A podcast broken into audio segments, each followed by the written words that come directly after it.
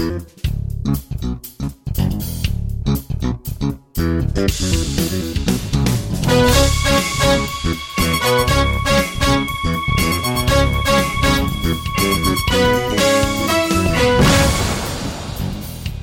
Hello and welcome to the podcast of Tech.eu, Europe's premier technology industry information portal and market intelligence platform. This is our episode number 122, recorded on June 18th, 2019.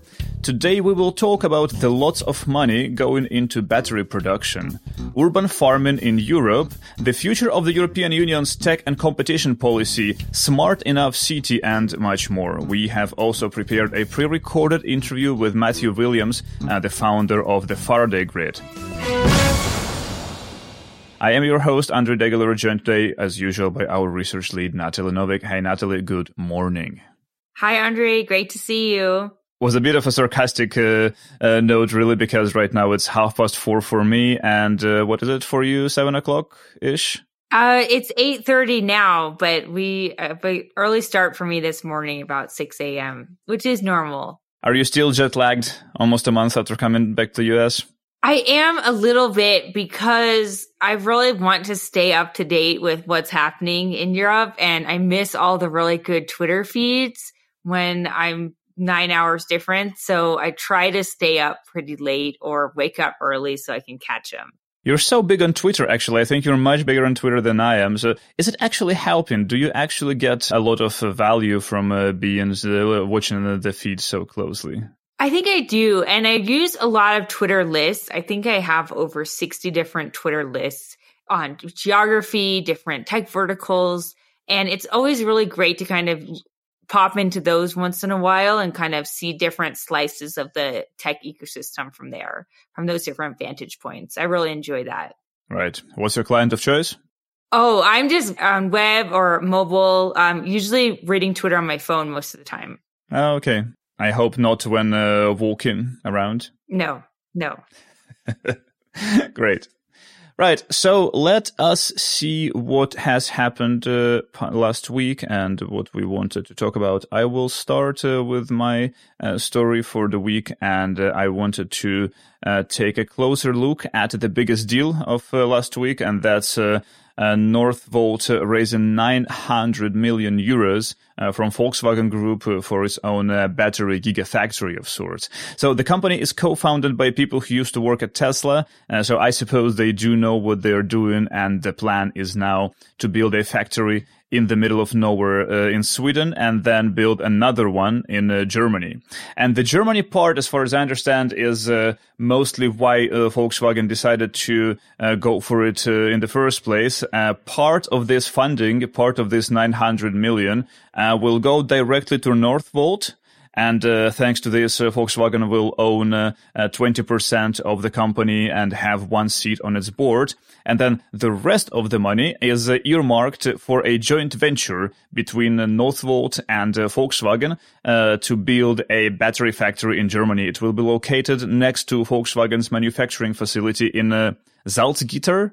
Uh, that's in Lower Saxony, close to Hanover, sort of north from the very middle of uh, of the country. So uh, Northvolt will start uh, building the Swedish factory later this year. It uh, also expects to start producing batteries in uh, 2021, and the capacity should eventually reach 32 gigawatt hours. And I will talk about the numbers a little bit later, so you will understand if it's a lot or not a lot, or enough or not enough. So as for the German German side, though, uh, the construction will start in 2020, maybe even later, and then the production is set to begin in 2023 or 2024. And then the capacity of uh, this one will be 16 gigawatt hours uh, with a possibility to ramp it up to 24 gigawatt hours. So this is really good news uh, for Europe in general, of course, and I do think that we're going to see even more battery manufacturers emerge around here.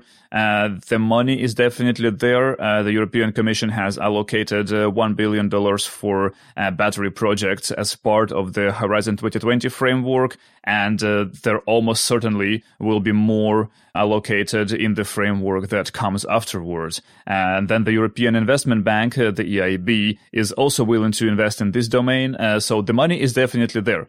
And uh, the reasons uh, why Europe wants more battery production are quite obvious, I would uh, guess, because with so many car makers, car manufacturers, we don't want to depend on the Asian manufacturers of batteries. And right now, most of the car batteries are coming uh, from that uh, part of the world.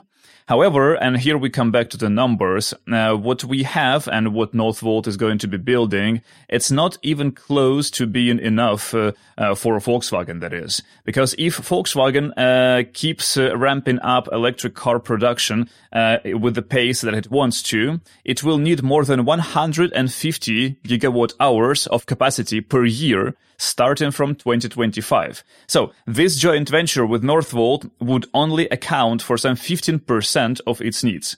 So basically, uh, less than one sixth of uh, all it needs. And that's just one car maker. And uh, we have uh, uh, more uh, companies around Europe. So what I see here generally is a huge market, which however is quite tough to work on. You need a massive amount of money to start. You need to already start uh, in, a in a ridiculously large scale, and plus you need the sort of expertise that's not exactly easy to come by in Europe right? And uh, as I already said before, uh, there is quite some money ready to be invested already. So I guess we'll just need more people with experience in industrial battery manufacturing. That's totally uh, their uh, their time to shine. And uh, we should certainly uh, see more people, more companies emerging emerging around Europe. Natalie, what is your take? Well, electric cars are only going to become more and more popular as they become more accessible. And there already are a lot of small startups working on batteries and energy storage in Europe. And so I think there's going to be a lot of competition for that EIB funding and also that Horizon 2020 funding for, for battery technologies. So I'm, I'm really looking forward to see who actually um, is successful at, at, at, getting that, that sort of funding. Do you think, I, I can't really remember just, uh, uh, from the top of my head, but do we have any examples of uh, these uh, battery startups that have already scaled to like industrial sort of uh, level? There are a few examples of startups that are working on this technology and several that are also working with corporates um, in partnership. So in terms of scaling, I know there are some joint ventures that are out there, but we need to I would need to look those up. Right. Let's do the research afterwards and maybe put together a piece for uh, for Tech.eu on that. Sounds good. Now, what's uh, what's your story of the week, Natalie? What do you want to talk about? Yeah, so what I'm going to talk about today is a topic that, um, if you've been listening to the podcast for a while, you'll know that I'm very excited about. And it's particularly interesting because it's been getting a lot of attention recently.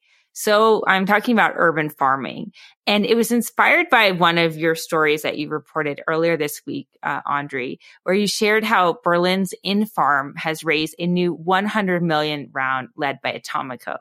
So Infarm is a company that develops urban farming technologies and they work directly with retailers to offer indoor solutions to grow different types of crops. They currently operate in Germany and Switzerland and scaled to France last November. So this 100 million euro round, according to my research, is the largest investment into the indoor farming space in Europe thus far.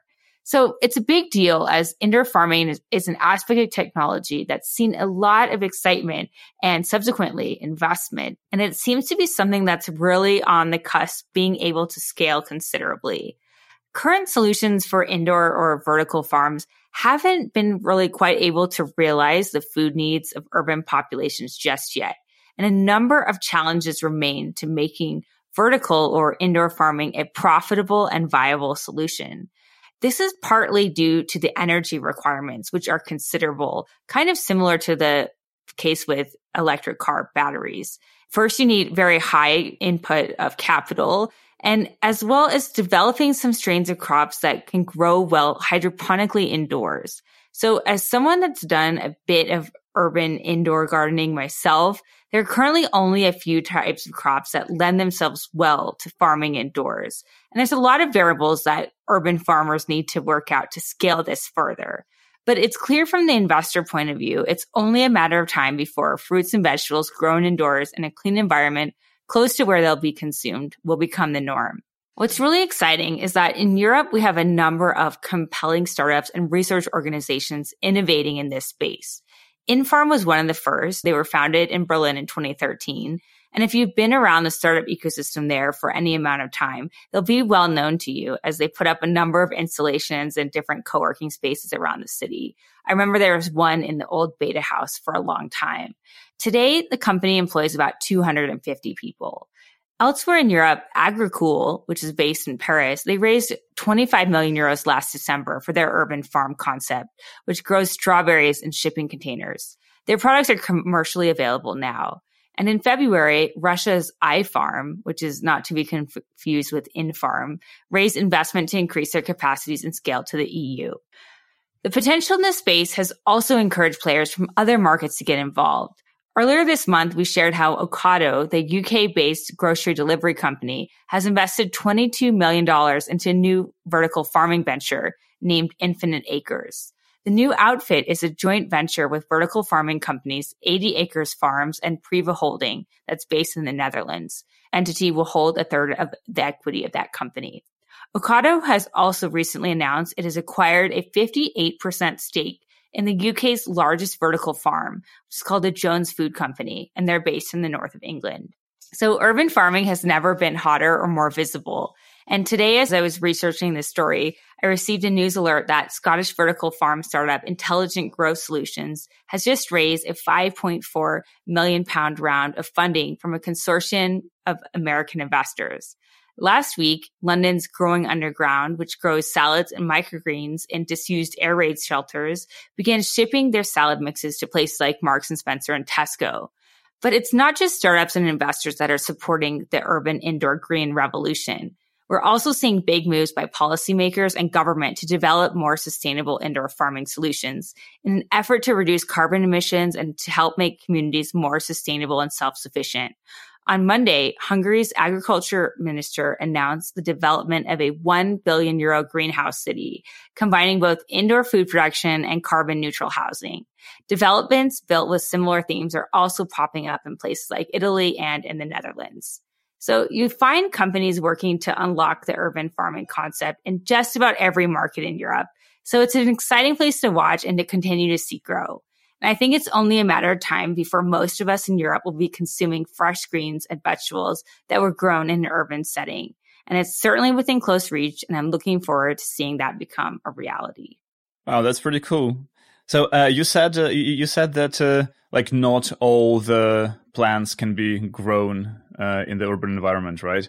do, do you know what exactly is uh, like uh, what you what you cannot grow that you want to grow? Like do you know what the biggest challenge here would be? Right. So some of the most profitable crops that are currently grown in an urban setting tend to be um, salads lettuces microgreens and now we're seeing what's a microgreen microgreen is kind of um, like sprouts or kind of the initial shoots of, of different vegetables that are used in salads or sandwiches or different sort of things. Now we're also seeing um, tomatoes being grown. in Infarm does tomatoes, iFarm's doing tomatoes, and also Ocado's new venture also doing tomatoes indoors. Um, Agricool, as I mentioned, is does strawberries. And these are all different types of foods that are actually are profitable in, in the urban setting. But other types of things such as melons or things that require lots of water or lots of sun and lots of heat and lots of space to grow, such as squash and, and different types of vegetables, that's a bit harder to, to grow indoors. And the kind of profit margin for growing those sorts of things doesn't necessarily tip in the way of, of doing it indoors versus growing in a more conventional method. Right. And so also all these uh, all these plants they have reasonably short uh, cycle, right? Because yeah, I don't, I, I wouldn't really imagine having like potatoes grown this way. I'm not sure um, if anyone has tried to do that yet, um, but that would be a very exciting, exciting thing to do. I think, but because potatoes are grown um, conventionally in so many different places across Europe, I don't know if that's going to be one that's high on the list. But things that, when it comes to harvesting, um, require kind of more of a precision touch, like strawberries um, really need to be and harvested by hand. That's something that actually works very well in an urban setting where you have kind of raised planters and, and you have kind of a lot of, of human capital um, and that's working um, in these spaces makes a lot more sense. Right. So urban farming, insect based proteins, all the future of food happening right here. That's right. Now, I didn't really notice, but it seems like most of our podcast today uh, revolves uh, around sustainability one way or the other, from batteries to urban farming. And now, uh, the interview that we have prepared, uh, that uh, Robin uh, Wouters recorded earlier is with Matthew Williams, who is the founder of the Faraday Grid. And this again brings us to the topic of energy and uh, revolutionizing uh, the way that uh, uh energy is distributed. So let's listen to uh, this one and we'll be right back uh, with the events and recommendations. So hey, this is Robin Wouters for uh, sitting down with Matthew Williams, who's the founder and CTO of a company called Faraday Grid. Um, what can you tell us about Faraday Grid? Faraday Grid is going to enable the energy system of the future. We have an innovative new technology, which is going to allow us to upgrade the old electricity grid to a grid which can have much more renewables whilst maintaining the reliable and affordable energy we need. That sounds really interesting, but what's wrong with the existing current uh, electric system? So, as our needs have changed, we're now prioritizing decarbonisation of the system. It's no longer enough to have reliable and affordable energy. We want to, it to be clean as well. And that's changing the way that we generate energy. In the physics of the electricity system, this is changing the power flows and the grid wasn't designed to work in this way. Great. And maybe before we go to the actual uh, solution, maybe tell us a bit more about the, the background of the company. Um, you sort of sound like an Australian when you're based in the UK, so maybe walk us through the, the, sort of the history of the company. I, I am indeed an Australian. The, the company uh, initially started in Australia. I was working for a systems integration company that we had a number of the large utilities as clients and started to see that as renewable energy increased within the, the system, that there was going to be issues in the physics and economics of energy. That drove me and, and my fellow founders to uh, establish Faraday Grid, go back to first principles, look at what the energy system of the future might need to look like, and work backwards from that to figure out how we can achieve that. Great. And how is that brought to the UK? So we decided that as a company, Australia was a great place in terms of large electricity grids and renewable energy, uh, but we would need in order to succeed as a, as a, technology innovation company, advanced manufacturing and, and a finance sector that supported our type of company. And we decided that the UK and, and Europe would be a better place for our type of company to grow. Great. Um, you told me earlier you're in pre-commercial stage. Um, you're still prototyping building, but can you tell us a little bit more about the specifics of the solution that you're providing? Yes, certainly. So we are, we've validated, externally validated our, our technology, um, through, through, uh, independent testing partners. We're now in the process of commercializing the technology. Great. Um, do you have any funding in place to sort of support the, you know, the many you know, research and the resources that you need for that? Yes, certainly. We've we've had a, a number of, of capital investment rounds. Uh, most recently, Adam Neumann, the founder of WeWork, invested in us for twenty five million pounds. Great. Uh, how many people work for Faraday Grid today? Uh, it would be between two and 300. We're, we're growing very fast and, and globally as well. So we have presence in the UK, uh, as well as North America and the Czech Republic here in the EU. Great. And we're meeting here in Brussels. So what brings you here? Here for uh, a number of media interviews, but also here, obviously being the, the home of the EU Parliament, meeting with some of the, the ministers and policymakers to bring awareness of, about our technology and the future it can enable. Great. Um, just out of interest, how does that help you? Because I assume your customers are going to be mostly utility companies and not governments. Um, so why meet with policymakers in the first place? I think that policy has the power to shape the energy future that we have. Uh, we're certainly not here looking for funding. There's no specific changes in policy that we require. But as a business, we want to make the utilities and policymakers aware of the new opportunities for the electricity system and spread the message of, of what we can enable. Um, so maybe going back to the actual product uh, that you're um, building, which I guess is called Faraday Exchanger, if I'm not incorrect. Yes, so Faraday Exchanger. Okay. So what does it actually do? Can you plug it into an existing grid, and what will it change, and how will it work? Yeah, so the Faraday Exchange is designed to be a drop-in replacement for a transformer.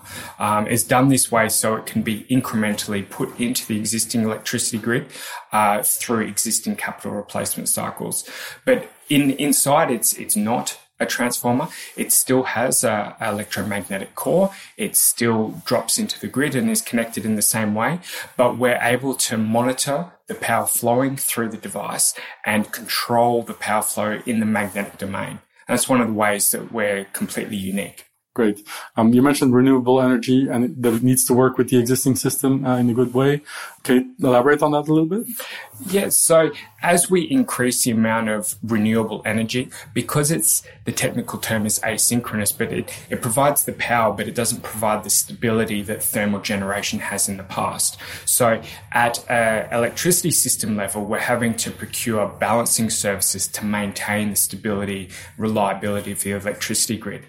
Faraday Grid as a platform is able to provide that stability, those balancing services from within the grid itself. So rather than having to pay external uh, external generators or, or batteries suppliers to, to provide that balancing service, Faraday Grid can do it from within the grid, which means we can do it at the lowest marginal cost. So you just um, referred to Faraday Grid as a platform company. Uh, what does that mean?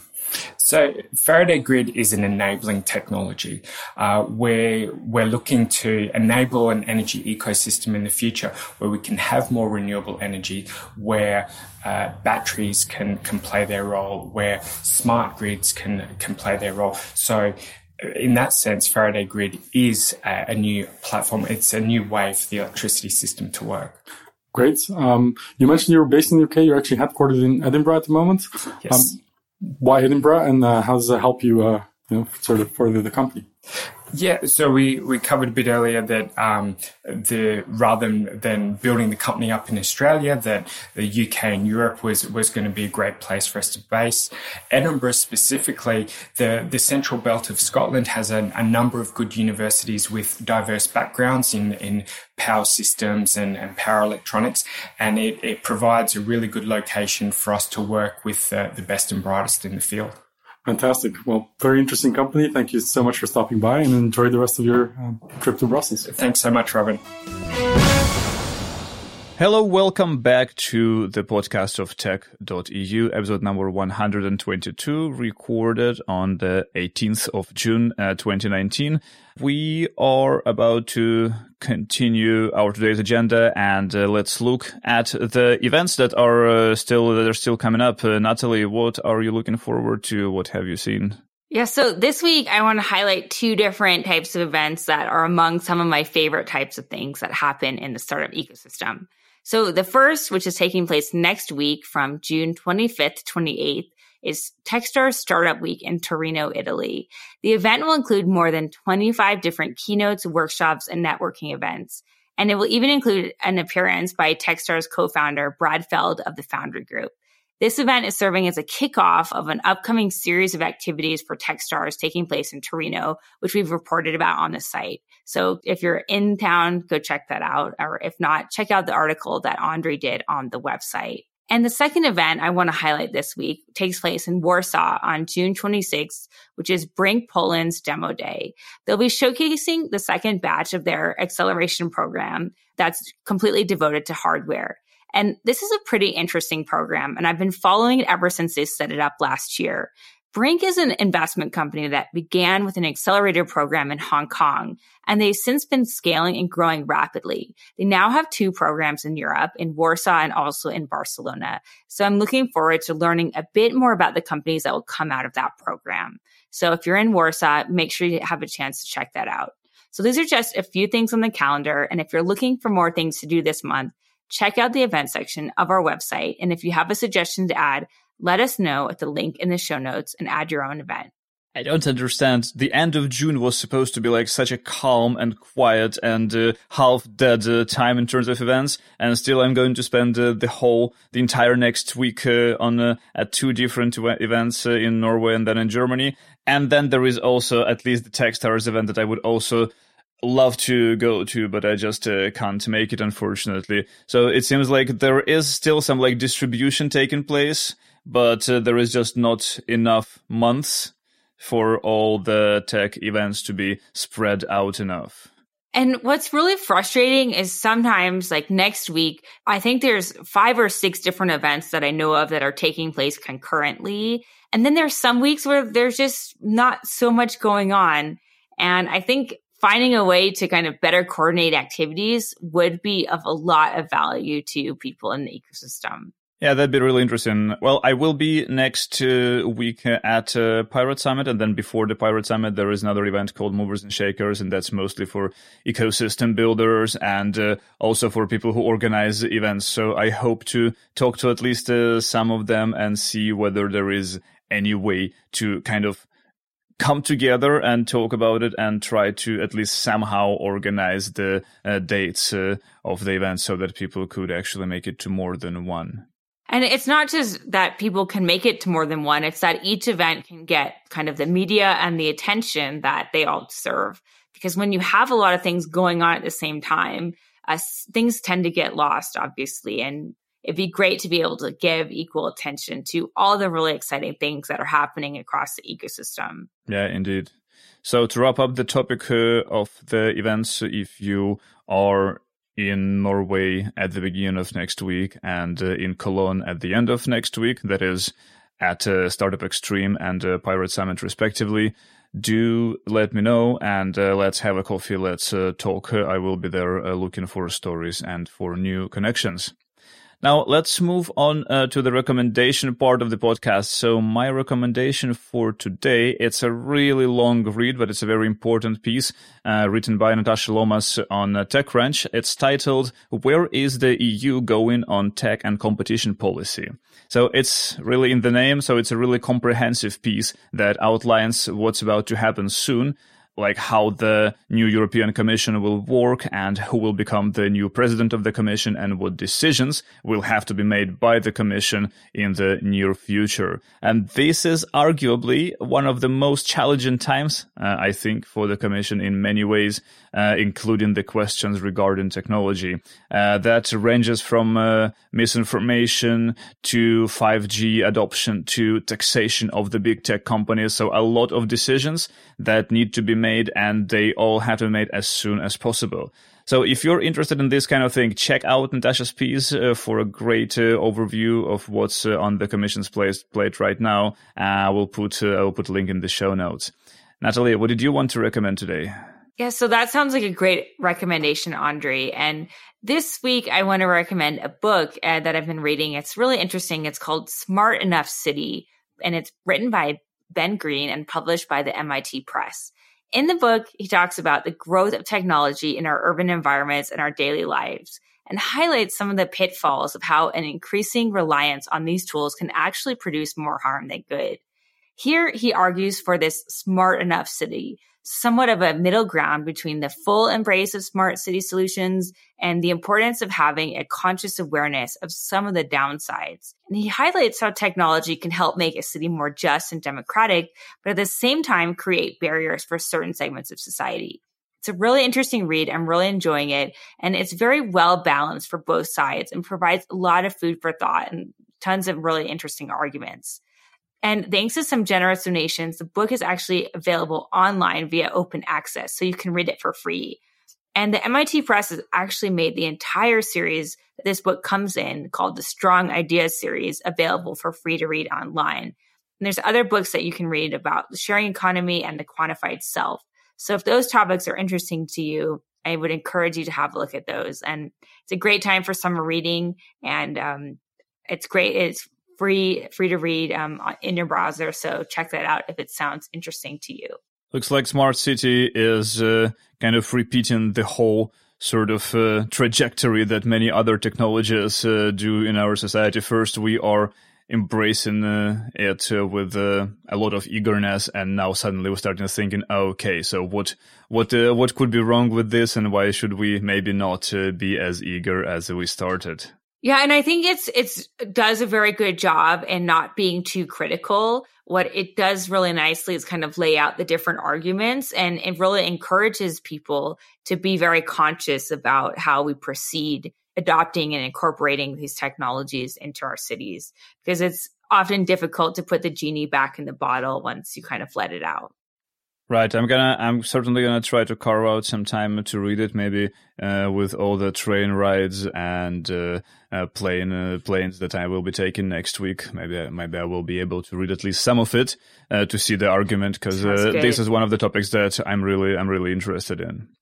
Now, this is time to wrap it up. That's it for today's podcast. I do hope you enjoyed it. If you are not a subscriber yet, uh, do subscribe today on your favorite podcast app. And if you are listening on iTunes, please take a minute to leave us a review. This will help others uh, find the show. And also, this is the only feedback channel that we have. So if you like us, uh, do a review and leave us a rating. Tell a friend or colleague about the podcast if it's relevant for them and follow our updates on Twitter at tech underscore EU. Audio engineering for this podcast is done awesomely by SoundPulse. That's sound-pulse.com. Please feel free to email us with any questions, suggestions, and opinions at Andri at tech.eu and Natalie at tech.eu. Natalie, thank you so much for getting up so early to uh, talk to me today. Thanks a lot. Oh, it's my pleasure. And thanks for having me again, Andri. Thank you for listening. Enjoy the rest of the week, and I'll talk to you next Wednesday. Bye bye. Thank you.